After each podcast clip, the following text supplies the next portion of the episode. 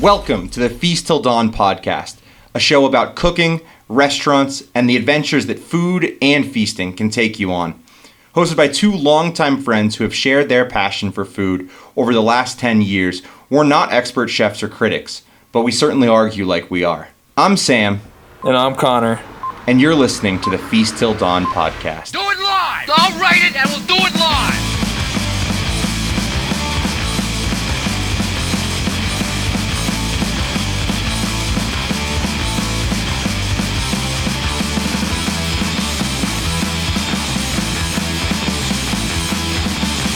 We're live. We're live. Nice. So, Connor, how's it going today? Yeah, it's going good, man. Pretty lazy Sunday. Um, woke up late. I just got off like a huge 12 day work stretch. So, yesterday was my first day off in a while. And then this morning, Molly, Sean, and I made French toast and bacon, which was awesome. What kind of bread you use for the French toast? I, I always try to get challah bread. Challah bread, interesting. Yeah, that's like my go-to. I feel like it's like a really good, um, like it's like a light but kind of hearty bread. Um, Mm. It holds up in the pan really well and it soaks up the egg. That's just kind of been my go-to for French toast. And honestly, French toast is what I always cook when I want to go out to get something to eat for breakfast, but then don't. It's like one of the few foods that I feel like it's a it's special enough and like a treat enough it can be a substitute for actually going to get brunch or something. Hell yeah. Otherwise, I'm pretty shit at cooking breakfast. Dude, I got like super back onto the French toast game like this past year. I don't know what it was. Like I had French toast growing up like all the time. For some reason like you know, my dad and mom would cook it all the time growing up. Hadn't had it for probably like 7 years. And then I was like, you know what? We're we're to make some French toast today. Fired up some French toast. Loved it. I personally prefer the brioche cuz I love the way that it like the entire bottom of it, if you got enough butter in that pan, mm-hmm. will like it'll sort of like caramelize almost like it's a grilled cheese. Mm. And I love that. Big brioche guy. Today though, I fired up one of my favorite forbidden foods, which is a brioche hot dog breakfast dog. You sent me that photo, and that was just even for you. That was a wild move. I did not expect that. So funny. My and my my favorite way to have a hot dog is three ingredients. So, bread, you know, sometimes it's brioche, sometimes I don't have brioche lying around. If I have white bread, if I got some of that fucking multi-grain bullshit, use that. But the thing that stays consistent is slice of American cheese and mayonnaise, just like how Sheetz did it in Pennsylvania. I would go to Sheetz, it would be two hot dogs for 99 cents and you I would always customize the order on the little uh, POS system that you could do because you customize your order. Always American cheese, always mayonnaise, slurp them down. Your day is off to a great start. so that's like. This, so this isn't your first breakfast hot dog, is what you're telling me. Uh, unfortunately, no. Oh, just Not my first rodeo, Yeah. not even my second or third. I would call me a veteran bull rider at this point with the breakfast hot dogs. that's awesome. I'll have to try that. But, you know, I'm, I'm not a huge breakfast guy except on the weekends. On the weekends, I like to do something a little bit special. Sometimes it's French toast, sometimes it's a breakfast dog. But, you know, sometimes it's just what you have lying around. Yeah, I, I agree. I'm pretty bad with breakfast overall, to be honest. Like, it makes me feel so much better when I eat it. Like, just the rest of my day just is, like, objectively better. But for some reason, I just, like, mentally can't get myself before work most days to, like, cook something. Well, breakfast is a little bit more important for you than me, at least in my opinion, because you got a you got a calloused hands job. I got a soft hands job. I'm sitting at the computer all day. I don't really need much sustenance except for like an iced coffee, which yo, not shout out. Negative shout out for the New York Times for saying that iced coffee is not breakfast because iced coffee is definitely breakfast. I saw they posted this article about how, oh, here's some easy breakfast things you can make. And iced coffee is not breakfast, no matter how many times you tell yourself it is. Lies. Yo, let's get Michael Barbaro on pod because I would like to have a word with him. Did you read the whole article? Uh, no. I just read the headline and I was angry for the rest of the day. That's- yep, understandable and accurate. That's hilarious. But you said you just came off a 12 day work shift. Like, what were you even doing? Yeah, so we're getting ready for the start of the winter season. I'm a ski patroller at Keystone, so really close. It was snowing today. It was actually kind of dumping last night. It was awesome. But we got snow in the mountains. Um, season's right around the corner. So last week we had our big early season refresher. So we all, the whole patrol meets up and we go through a bunch of medical training and lift evacuation training and have some group talks and listen to some doctors come and refresh us on different protocols and whatnot. Uh, so that was a big undertaking, just getting ready for that. And then went right into a week of uh, fall protection, rope rescue, and work at height training, which was awesome. Spent a week in Beaver Creek with a few people from each resort in Colorado and just learned a bunch of new skills with ropes and mainly focused on how to rescue employees who have either hurt themselves or just are kind of like incapacitated for whatever reason. Because most of the time we just focus on rescuing guests. We rarely focus on how to rescue ourselves. So this was more geared towards that. And it, was awesome. But yeah, so that was a long, long stretch. I was actually late. And the, the guy running the course, awesome guy from Canada, uh, Whistler Blackcomb, made fun of me later on in the week because I'd be late every day to like morning meeting because the coffee shop, everything in Beaver Creek opened at eight. We're supposed to meet at eight, and I'm like, there's, I can't, I can't not have food. So I'd, I'd wake up at the hotel and I'd go wait in line at the coffee shop until eight, and then I'd immediately be late. So go wait in line for coffee and then immediately get into a Mission Impossible cosplay. Yeah, it was pretty rad. We did some really cool stuff. All these different weird scenarios, like hauling someone on ropes up and diagonally into like a small confined space, and then lifting them up out of it, levitating them, and then like moving them back diagonally outside of the building to like a designated spot. And coming up with all these rope systems and stuff to do it. So breakfast was definitely needed. Those were pretty physical days, hanging around in harnesses and whatnot. When you talk about this, literally the only thing that I can picture that you're out there scaling on this building like Black Ops, ready to kick in a window to save. I do make sure to buy only the Black Ops gear. I was the only one with Black Ops gear all week, so I could tell it was mine. It was awesome though. It's so much fun. it's so much fun. Hell Yeah, yeah! but how have, how have you been? Yeah. Me? What have you been up to? I've been great, man. So yesterday, because it was not snowing down here um, in Denver, it was just like nice fall weather, and this really just kind of showcases how soft hands I really am. Is that all I did yesterday? I went to uh, Walmart and I got like six different little skeletons, and I have them climbing up my house for some nice little decorations.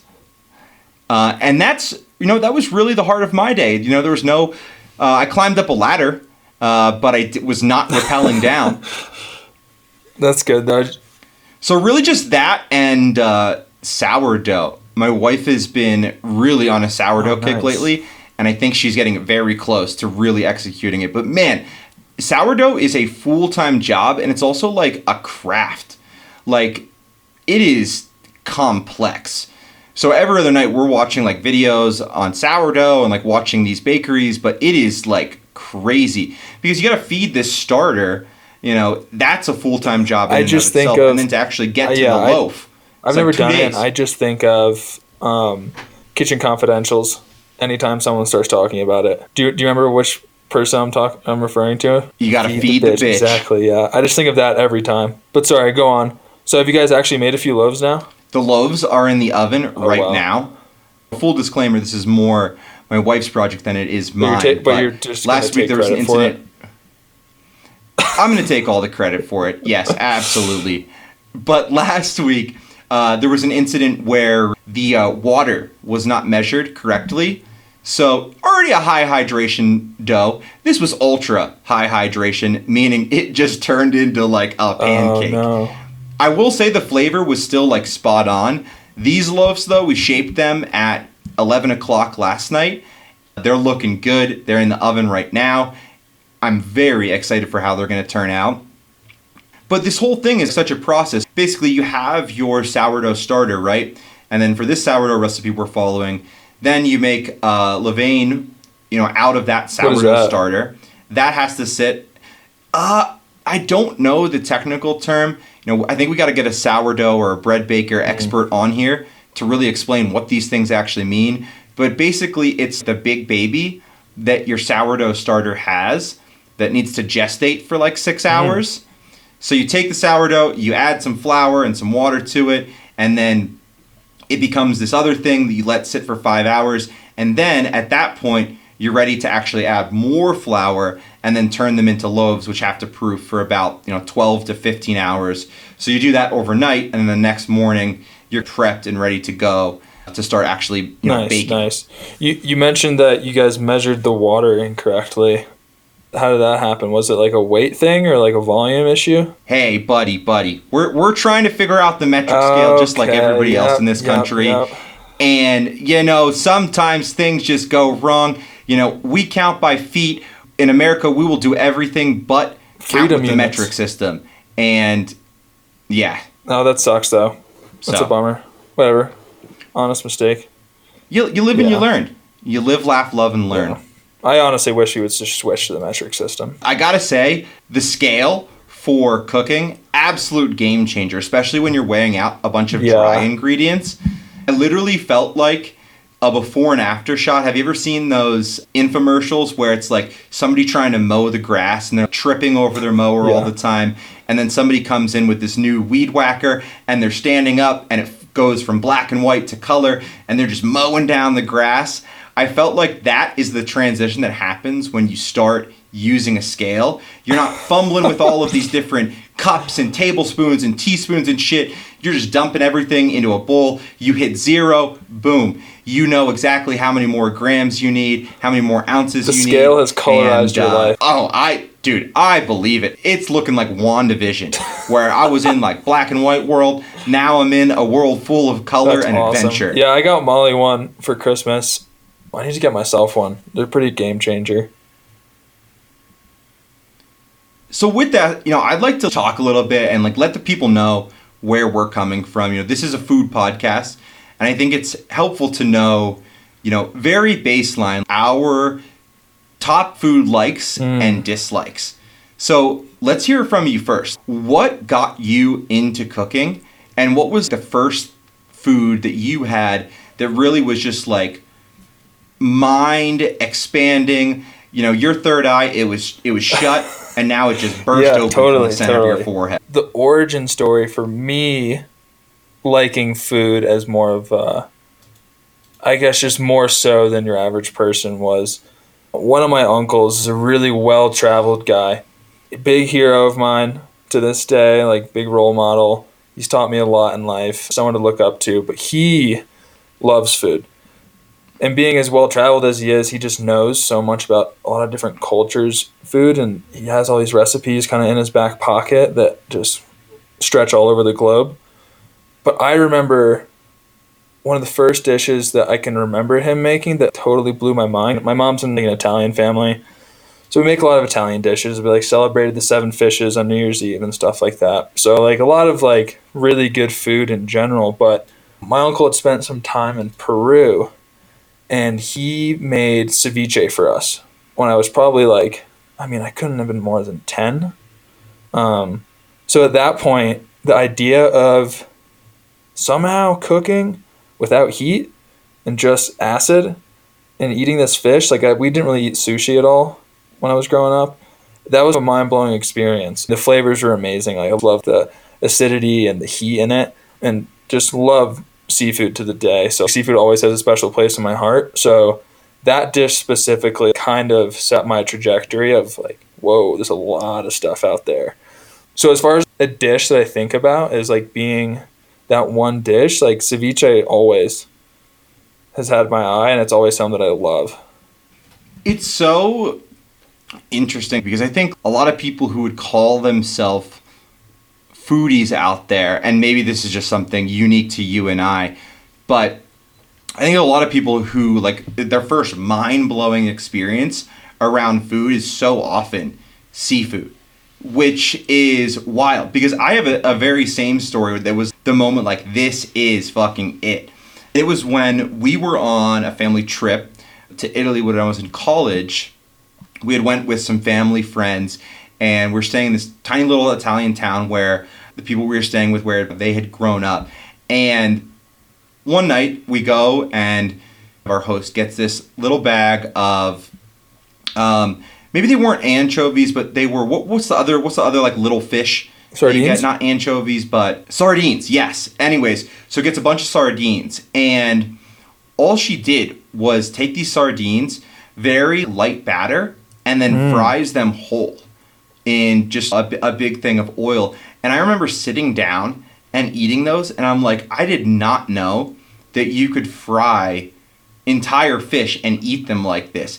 And it tasted amazing. I had some experience with seafood, some like raw foods, but never just like a whole fish that you fried that was so amazing. And I was just mowing these things down. I probably ate like 25 Yeah. of these little sardines, just chiefing them one after another.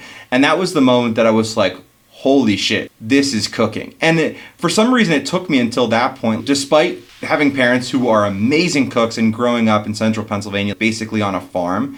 Sometimes it takes that outsider perspective to be like, whoa. Yeah, hopefully I'm not going to butcher my own thought with this, but you mentioned how seafood was kind of this category of food that does that to people a lot, where it kind of blows their mind. And I think, at least for me, certain types of food, proteins especially, have kind of rigid the guidelines, especially in the U.S., of how they're prepared, how they're stored, stuff like that. And seafood, especially, like, I mean, Great point. we grew up closer to the coast than we are now in Colorado, but I mean, even being here, people kind of joke about seafood like, do you buy it or do you not buy it? Where are you getting it? When did it get shipped here? Stuff like that. So, like, there's kind of this stigma about getting seafood super fresh or preparing it a certain way and cooking it to a certain temp or wha- whatever it is. But I think that, like, So you're saying you've never had a Rocky No. Mountain lobster roll? no, I haven't. I don't know. I don't even know For the listeners, Yeah. that does not exist. I think the theme in both my story and your story is that like it wasn't so much the ingredient as it was how it was prepared. It was something that like, neither of us would have ever thought to do. Probably ever. I think that that's like a great point. Sushi, Mm-hmm. for example, is everywhere now, right? You're going out, you know, there's 20 people, you go to this birthday Yeah, yeah, party, yeah. we're like, we're going for sushi. But even in the early 2000s, it was still like this weird thing that we didn't really do in the United States was eat raw fish. And I think that there's other iterations on that, like all around protein. You get a steak, you know, it has to be cooked to a certain temp. You know, the USDA comes in, they smash your window and say, hey, the steak is 125, you can't eat this. Or even like raw chicken. Oh. There's other cultures that eat raw chicken, but we you know, can't do it here in the States. Um, No. I also want to You've never heard about that? to everyone who's mad at us right now for saying that early 2000s no one ate raw fish and you're just like fuming wanting to tell us that you were eating raw fish in the 2000s. These are the hot takes that we're going to just extrapolate to the rest of the country from our own experience. So just get ready. This is Sam and Connor's world, and you're just living in it. You might have You've thought been- you were you've been raw fish invited in the early in. 2000s. You might but no. disagree. No, we're just laying it down right now. I know we both like to try lots of crazy stuff, especially when traveling. Have you ever had something you've tried that's been out of the box for you and you're just so stoked on trying it? And while you're eating it, you're like, I don't know if this is it. This might have been a bad choice, but you won't let you won't let anyone know. you're just like, no, this was the right choice. And then afterwards, you're like, yeah, I shouldn't have got that. That was brutal. One of the things for me, and this is something I've shared with you before, but one of the things that I will not ever eat again is definitely when I was in Spain and we went to this uh, little restaurant in Madrid. It was where Ernest Hemingway used to hang out. Sort of a tourist trap, but not really a tourist trap. So we sit down and I see all of the people around us who looked like they're locals, everybody's speaking Spanish, and uh, everybody's getting these like clay dishes.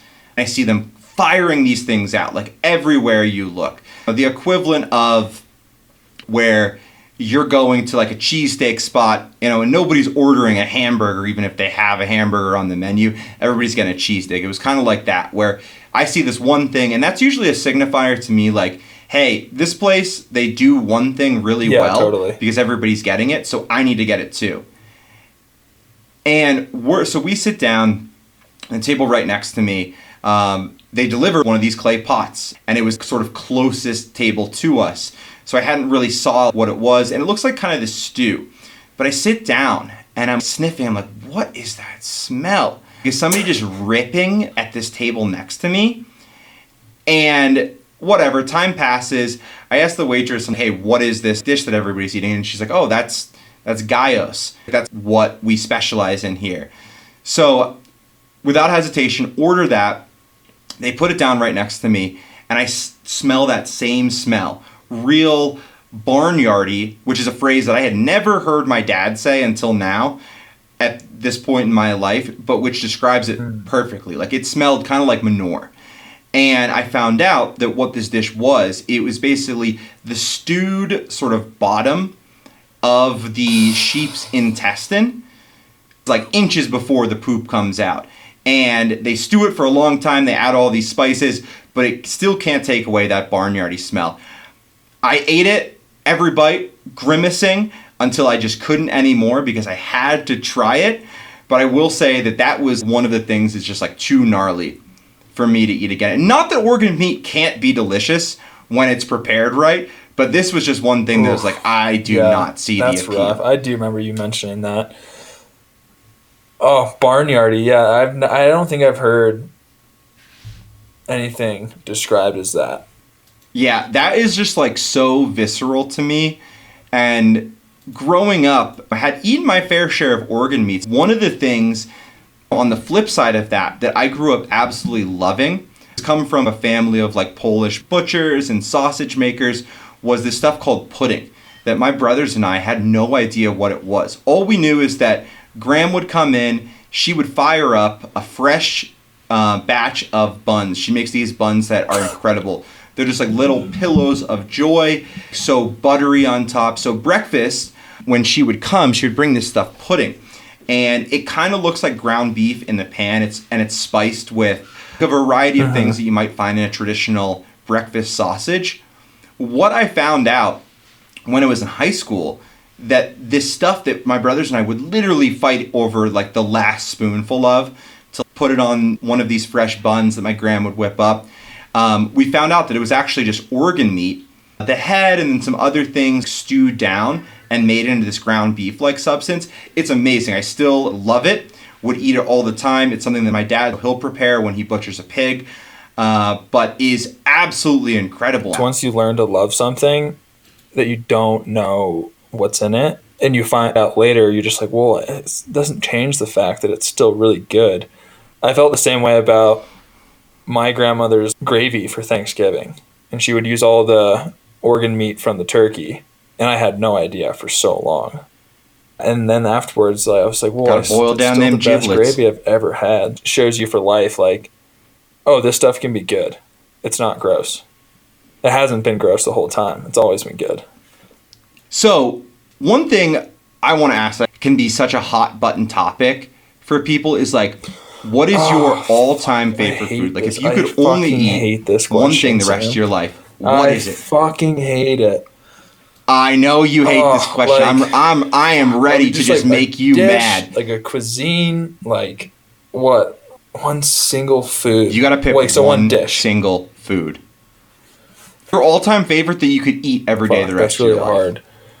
I guess I'll try to just narrow it down for myself. I will say that oysters have probably been my top favorite food to get whenever they're available for a long time. And I could eat oysters for the rest of my life and be fine with it. I'll, I'll never get sick of them. love about oysters is it always like feels like a treat, right? Yeah. And maybe it's because we both live in a landlocked state now. What do you? What's yours though?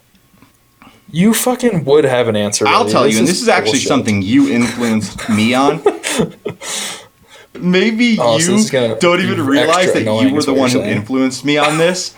but you were gonna throw your mic out the window and just quit right now. Oh well, Pizza man. Yeah, Pizza yeah, is okay, well, all-time this perfect stemmed from a, food. a similar question framed in a different way. I thought we were just going with bet like favorite dish of all time, just like no matter like you could have it. I guess Uh, you did say you can have it the rest of your life every day. The pizza answer for me is framed if you could only have one thing for the rest of your life. I think pizza's it. Pizza is I mean pizza to me is like a perfect food because and I think like what the thing the logic of like what I think perfect foods are is Yeah. like even when it's bad, is it still pretty good? Yeah, Where like oysters, And if they are too, bad, like, look at they it, are not still pretty good. That's probably the one food that I like most likely have had at every hour of the day at one point in my life. oh yeah, I mean one of my best pizza tests is Yeah. how good is it the next day if it's been sitting out on the counter all night? And the best slice of pizza Yeah, will yeah. still taste great if it I- sat I- out I on the counter all night in the box for breakfast. But I, I love pizza just because it's like there's so many different styles of preparation using relatively like the same ingredients, right? There's the dough, there's the cheese, there's the sauce, and there's a million of iterations in between there. One of my favorite slices I've had recently was right here in Denver. This place, Redeemer Pizza, they make a sourdough pizza. And man, it is so good. That little bit of like acidity that comes with the Have you sourdough watched the, is like um, poof. The entire Making Perfect Bon Appetit Pizza series. That one, I, I, I'd go back and watch that. They do a lot of really cool ingredients, and mortadella on the pizza was one of their ingredients. Oh, I ha- I haven't watched every episode, but yeah, I, I, think you should go back, especially just going the to the and sauce big and, mortadella fan. dough episodes. They go to Scarr's Pizza to ask them about their sauce. I want to say I I don't think it was their dough. Really good uh, deep dive because they're really simple elements of the pizza that are just so important. Each little thing they, they tweaked or changed. And I'm pretty sure they delved into sourdough. I don't know what they ultimately chose, but yeah, it was just a really cool look at those key elements of a pizza and what makes the perfect pizza. Bon Appetit original crew for those Making Perfect series. Yeah, that whole that whole crew's kind of delving off into their own stuff. It's really cool to see them all coming out with cookbooks and different shows now. a lot of them have just been killing it. One of the things that I did see recently, which actually made me laugh, and I wanted to talk with you about it before. So, like David Chang, love David Chang's food, love his restaurants. Um, think he's like an incredible host, just an incredible person. One thing that I don't like that he's done recently is like this home cooking series where it's like literally just slapping things together and throwing them in the microwave. And nothing against that. Like this is also coming from a true. Person like- who ate a hot yeah, dog for breakfast Throwing some morning. shade for having done But- that. But it's like are you to put that out in the world. So Priya Yeah. From Bon Appetit is working with him and worked with him on a new cookbook. And I was watching the intro video advertisement for the cookbook they put together about the at home series. And one of her lines, which I was just dying at laughter of, was it's very seldom that a co-producer of a cookbook Yeah, I hardly see that. likes anything really that the funny. person who is cooking That's is awesome. making. Because some of the stuff that he throws together, I'm like, I'm like, ah, man, I, I understand. Like, you got a family, you're trying to cook things. Well, quick, dude, I like, actually feel the opposite. does I everything have to go in the microwave? Um, one of the issues I have is cooking casually for myself throughout the week to sustain myself, honestly. Like, I can't go out every night and, like, go to the grocery store and buy ingredients to make this unreal meal, which is what I'd like to do as a hobby, obviously. But coming up with simple pantry list and types of meals, I find difficult at times, and I'll get stuck in ruts of doing the same stuff all over again. But what Dave Chang's doing, it's like it's not pretentious at all. It like does serve a huge use as far as just like actually cooking at home with what you have and fast and ready and like serving the purpose of just feeding yourself and your family and your friends or whatever it is. And coming from a person that cooks professionally at such a high level, like I think it's pretty cool to see. And honestly, like not all food is going to be that good. Like I love all food, but like it can't be good all the time. I guess that's one way to look at it. Kind of what I was thinking. I guess my big like point of contention there was just about the overuse of the microwave because I lived like at our last house. We didn't have a microwave for two years, so we never used a microwave. Um, and we're still you know okay there's a lot of things you can do like on the stove there's a lot of things you can do with the oven that are quick and easy one of my go-to maintenance meals is just like throw some chicken tendies in the oven Mm-hmm. uh, whole foods has these great air chilled chicken tendies get some of those fire up the bag of caesar salad Yeah. there's like pre-made See, kits yeah, I mean, I- I Boom, like you got that. yourself a meal I- right there I like the microwave. I stand the microwave. I think that part of the reason why I support it so much is that my roommate hates the microwave to a point. He he would fit he would fit um, very well into this conversation. He would add a very strong opinion to this. He just hates them. He thinks they're just terrible. He uses the oven and the stovetop for everything. Um, so I've kind of flipped the other way of like I love the microwave. It's way better for the environment. Takes way less energy to heat up your food. Like I do not need to like shout out to Brandon Wardell reheating leftover pasta in the fucking oven. That's ridiculous. Like just microwave all the way. I don't have any issue with the microwave. I, it is a pretty funny tool to use and just like literally cooking a dinner though. Not even like a reheating thing, just like a yeah, we're cooking, we're putting it in the microwave. Yeah. That's pretty funny. Um, funny story about my roommate who hates the microwave. He's working in a mine. like so a he's pickaxe he oversees all the operations for the pickaxes, but it's a, it's a huge operational mine. He dresses like a minion. He, he yeah, he does air quality. so he's like checking for black. I guess he oversees a bunch of shit. I guess I shouldn't try to explain his job. I don't know what he does, but he continually has been forgetting his lunch. He's been telling me he makes lunch the night before, preps it up, has it in the fridge, wakes up super early, completely forgets it, and like where we like he used to work, not a problem, just go get lunch, whatever. But he's in a fucking mine now. And the only thing they have is a hot pocket vending machine and a microwave. So he has to he has to go stare the devil in the eyes every day to heat his food up. He just hates it. so Hell, maybe I'm projecting my hatred of the microwave just because of overuse. Uh, this summer, in between moving back into the place I'm in now, I lived in this studio. They had like a kitchenette type thing, and it was honestly felt like I was in the galley of a boat. But the burners weren't very good; they didn't work. Like one of them didn't work at all. The other one was just like it was just a process to make anything. So I started I started getting those Marie Callender pot pies and like just microwavable dinners, and oh god, dark times. So, can I ask you a question? Um, Did the galley kitchen happen to have a porthole? No, it didn't. Funny enough, it's actually not related, but the microwave was so old that the glass plate didn't rotate. It had a metal fan looking thing on the top, and that rotated. And I was like, what is this fan in there? I don't know enough about that. So it's convection. yes or no, but it spun because the plate didn't spin. So it was just like rotating however the fuck a microwave works. Instead of the plate rotating to heat it all up evenly, the fan on the top spun around. That's very old school. But no, uh, there's Just no rearranging those water Do you, molecules. do you have a follow up question for the porthole, Sam? Portland, Maine. There is a phenomenal bar there called the Porthole that our our dear friend Connor here Shout out went Porthole, to not one, not two, but three times during the course of a week.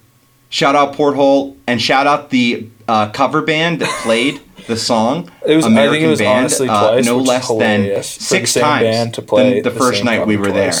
and it wasn't even like an encore thing. It wasn't even like we're all like American band, one more. There were like ten more songs to go in their set. They're like, we're gonna do it again. Um, it was awesome. Oh, this place, this place rules. And just to paint the picture, it's like so. This is Old Port, Portland, Maine, and this place is like right down on sort of like the main drag where you would go if you were visiting Portland, Maine. Total tourist trap, but like sometimes I love those places. Like the characters you can see at something that is just like so catered towards tourists and people coming in from out of town and they're just like packed Yeah, to it the was really cool. I think people. the setting was like just my favorite such part. a fun environment Um, and chaos. I think you just like you just said, it's in the old port of Portland, and uh, all of those restaurants just kind of on those jetties, like those ports, and uh, just having the water right there, and having like fishing boats come in and out, taxi boats come in and out, ferries and stuff. It's so cool. Um, another shout out to Flatbread Pizza in the same same area, a few jetties down. First of all, they have unreal pizza, and they use really like really awesome ingredients. But the, the flatbreads in Portland has like a to-go window that sits right outside on the deck of one of those jetties, and you don't even have to go in the restaurant. You can just order drinks and food right there. Just sit at a table right outside and just watch the the ferries coming in and out, and it's it's awesome. A, just like a rad place to have restaurants. Woo! Oh, did you go? Dude, we had that pizza those on the boat. Yeah, we did. That was one of the Huh. places we got pizza from. Wow, I almost don't believe you. You should ask your mom. For anybody curious about this story, recently got married. Connor was the best man at the wedding, but we went out on a sailboat uh, for the rehearsal dinner, and we got a bunch of Wow. pizza and a bunch That of oysters. So to really bring it full circle, we got both That- of our you- favorite did- foods. Did you know that was gonna happen? on a on a sailboat. Was- yeah, that was amazing. Yeah, look at Yeah, that connection right there. pizza. So, Connor, I have a very pressing question for you. Another thing that's going to make you really mad, and I'm always excited when I can get under your skin. Yeah, absolutely. Large slivers or small chunks? What is the best way to cut onions for ceviche? Oh, yeah. Yeah, this is an age old question. There's a lot of history behind this question. Should we run it back from the beginning? Let's run it all the way back. Okay, yeah. So, origin story for this debate. Sam and I went to Mexico City two years ago with a bunch of friends. Sam's now wife, my brother, my cousin Mike. Shout out, cousin Mike. Yeah, cousin Mike, shout out. Miss you. A few of Sam's brothers. Shout out to Cooking with E. We're gonna have him on eventually for some hot takes. We went to Mexico City for about two weeks. Had an unreal time, and it was one of those trips that was everyone there was on board with what we were doing, and what we were doing was just wanting to experience Mexico City through eating, essentially. That was the only thing on the docket other than getting a tattoo and going to a museum. Everything else was food.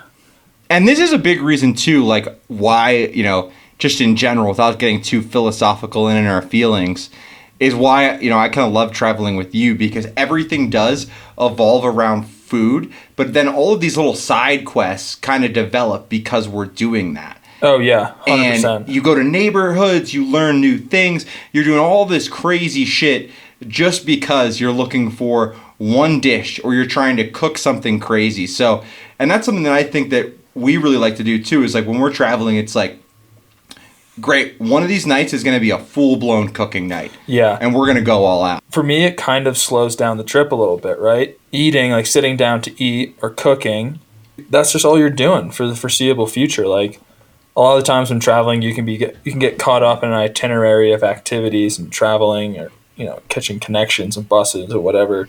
But just eating and cooking, it just slows it all down. Those are always my favorite moments. Looking back at the end of the day about the stuff that we did over food with friends, like that's why that trip was so good. Everyone was on that same page of just experiencing it all through taste and through the culture. So, yeah, so we went to a ton of awesome spots in Mexico City. Some of them more than once, which was awesome. Um, I mean, the Chicken Shack is like a total different story in and of itself. But the one restaurant that we knew we wanted to go to was La Condesa. No, not La Condesa. That's where we stayed. That's the neighborhood, bruh. That's the neighborhood. What was the name of the restaurant? Contramar. Contramar. Contramar. A pretty right. classic Mexico City institution, I think, at this point, but absolutely lived up to the hype. Yeah, it was like unbelievable, and it was one of the last days we were there too. Mm-hmm. It was also we could only get a reservation for what like twelve thirty, like middle of the day. It was even earlier than I think it was like an 11 o'clock lunch reservation, which is absolutely chaotic Yeah, time to be eating seafood, but I think fits uh, our mentality very well. yeah, any time of the day doesn't matter. But yeah, that was kind of wild because we like woke up. I think we had a pretty big night the night before, and we woke up. We're like, wow, we have to like go to this amazing restaurant right now. Like, get your shit together. So we had one night where we cooked, and we went out to the market. We had no idea what we wanted to make. We just wanted to go to an awesome market and look at all the produce and the proteins and just figure out what we were going to make that night. And we also segmented this really, you know, like a really funny way where we both became like the group leaders. I was looking for the cheeses, I was looking for the t- tortillas, and I was looking for a lot of our vegetables. You had your own mission that was all protein. You were looking for fish. I was on my little cheese mission, you know, hunting down. And uh, I stopped, I think, at three different bug places because at for whatever reason at this market they had a lot of different bugs and I hadn't tried any yet in Mexico but every place it was so crazy so you'd go to the stand that was like serving up these bugs and they'd deep fry them and do some different things with them actually pretty good they kind of just taste like a nut or something think I had any of those. but every place would would give you a shot of like mezcal with the oh, bugs oh, that's awesome. as like a sampler. So I was getting constantly pulled aside because I think one person saw that I was like kind of interested in trying these bugs, and then another vendor would pull me aside. Hey, try my bugs instead. Everybody's giving me these shots of mezcal. Meanwhile, Connor over here yeah, I didn't. I actually is didn't out know that. searching for food. I didn't know that. Oh, really? I, I had a much different experience. I was like laces deep in like fish water, walking around in the in the seafood section, um, which was which was Oh, awesome. I fully know that because you came back with. I thought you were gonna get like a fillet, like a couple of fillets Oh, for no, like no, fish no. tacos. you roll back with a like thirty pound snapper. yeah, that was the vibe. That was where I was at mentally at that point. I was like, we're going all in. That was a huge fish. That was awesome. And that was pretty much my contribution to that market trip was just the, just the fish. I got that fish. I found you getting drunk in the market whatever you were doing. and then we kind of just like stopped and looked at what I had, what you had, and we're like, what are we going to do? And then that's how we filled out the rest of our shopping list was like, okay, now we're going to make uh, fish head tacos. We're going to make ceviche. Aaron was going to make some chorizo and queso. Chorizo quesadillas. tacos. Is that what it was? Whew. Queso Oaxaca and chorizo Yeah. in Mexico City. Both of those ingredients are like something that I never knew just how good they could be together. Here in the states, you buy that at like whatever grocery store. It's gonna like kind of be bland, but for whatever reason, if you have those three ingredients and we got them from this market, unbelievable! Like one of the best quesadillas I've ever had. Yeah, no, it was unbelievable. Honestly, like the dishes we made, like the fish head tacos, roasting the fish head, and then the ceviche, they're kind of like they're kind of party tricks almost. Like they're like impressive to make. Anytime you use a whole fish head, people are like, "Whoa, that's kind of crazy." But those uh, queso Oaxaca and chorizo quesadillas were like the total sleeper, and I think they were the best dish of that night. They were so good. And I think that they were second best once I figured out that I might have been in the wrong about the Oh yeah, back to the main plot. Um, this actually makes more sense to me now, knowing that sandwich you were just literally drinking mezcal at the market, so you're already tuned out, ready for an argument. But And Yeah. eating bugs, baby. I was all fired bugs. up. so Just fired up on anthropods and mezcal. So we get back to the house. We had this awesome Airbnb, with this like great deck overlooking the neighborhood that we were in. Uh, we start cooking, and Sam and I are in there doing our thing. Love cooking together. It's so much fun. We usually vibe off each other and agree with what we're doing for the most part. I feel like whenever we have ideas, the other person's like, "Oh yeah, yeah, yeah, I like that a lot." We got hung up on the onions hard. And I think that this is partially your problem because you made the mistake. And you know, you talked about it earlier. You're the ceviche guy, right? The ceviche was the thing that blew your mind Yeah, for the yeah, first yeah. time. You made the mistake of asking me, "How should I cut?" Yeah, that was poor. Yeah, that was like? I just shouldn't have asked you for your opinion. I mean, the good thing is though that we both agree that like cutting and the way you cut vegetables is super important. One of my like biggest pet peeves is, for example, like in gumbo. Somebody's making gumbo and there's like big old chunks of like bell Oh, pepper yeah, in there. that. And then you get a bite, and all you can taste is bell pepper. Those peppers have an important role in gumbo, but it needs to, like, in my opinion, take a back seat and kind of blend. Yeah, with hundred percent. everything. And I think it also like the way you cut your ingredients in a dish. The two major impacts they have are texture and appearance. Most of the time, however way you decide to cut your ingredients, the flavor's still there. I'm sure there's a few exceptions, but the flavor's still going to be there. What impacts it most is the texture and appearance. And where I was at with the onions, the largest piece of ingredient that we had in there was the fish, the snapper. That was going to be cubed up. We also had some peppers in there, probably a jalapeno, maybe some other different pe- random mm-hmm. peppers that we found. and those were going to be really small dice or almost mince. So we had two things that were cubes, big and small. So in my mind, I'm like, red onions going in there. That's got to be like a really thinly sliced sliver. And you thought it should be what? I thought it should be tiny little chunks of onion because it would sort of blend with the fish and kind of like take a back seat. Yeah. So like both, I think, um, opinions supported by something, but we couldn't agree on it at all. And it was like a full stop moment of like we we're literally not cooking shit until we figure this out. You did fold because I was being so stubborn about it, just being like, Connor, you're wrong. And you folded and you ended up doing the little chunks. I don't know why Yeah. you did that. You know, maybe I was just being so annoying Probably. that But I, w- I will say, cutting really small chunks of onion onion is incredibly satisfying. But so anyway, I fold, take the L, very upset with myself. But it was still an amazing ceviche. Uh, we roasted the fish head, pulled all the meat off of it, and made fish head tacos. I Had Aaron's a case of Oaxaca chorizo quesadillas. The next day, we were going to Contramar. So we had a big night, woke up, got to go to this fancy place, went there, and Contramar is a seafood based restaurant. Most of their signature dishes is uh, seafood. They have really fresh seafood. A Those huge menu, tostadas, too, man. a huge Whew. menu. But there's a few things we wanted to get. Ceviche was one of them. So we got a few different types of ceviche, and they came, and Sam, you were like fully dialed into the restaurant. You were having the time of your life, totally zoned in.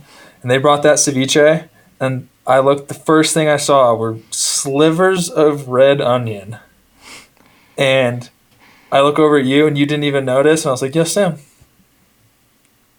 How do you think the ceviche looks?" He's like, "Oh, it's so good. Oh, it looks amazing. Everything here looks amazing." I was like, "Yeah." What do you think of the onions?